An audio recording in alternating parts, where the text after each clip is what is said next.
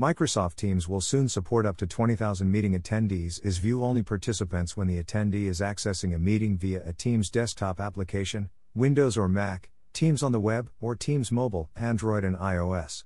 This feature applies to those with E5, E3, A5, or A3 licenses.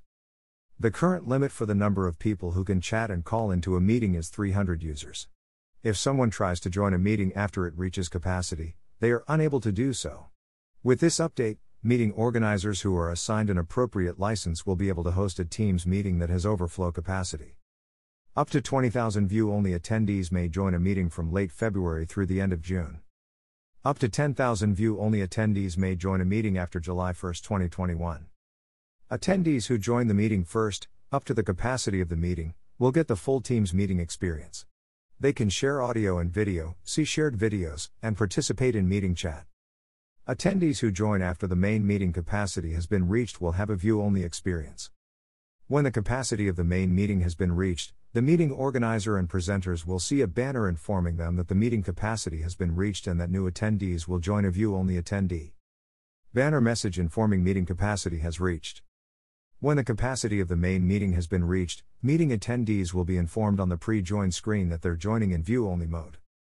Message to attendees when meeting capacity has been reached. Impact to meeting presenters. The space will be reserved for users explicitly indicated as presenters in the meeting options. If a presenter leaves and then later rejoins the meeting, they'll be let into the meeting as a presenter. Limitations for meeting presenters include Presenters will have no information about the view only attendee. Microsoft don't support e-discovery for view-only attendees. Presenters or other users can't see the view-only attendees. You can't remove a view-only attendee from the meeting. View-only feature limitations. User cannot join the meeting if they don't have permission to bypass the lobby. Cannot share their audio or video or participate in the meeting chat. View-only attendees will be supported by streaming technology.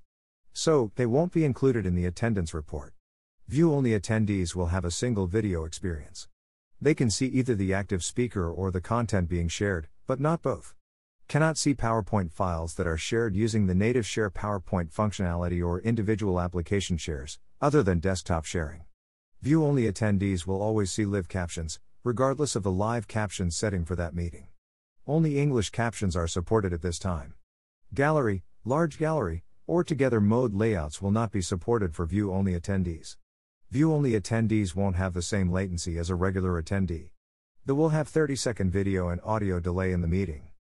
Enable Teams view only experience. This feature is off by default for users. Administrators can enable the view only experience using PowerShell.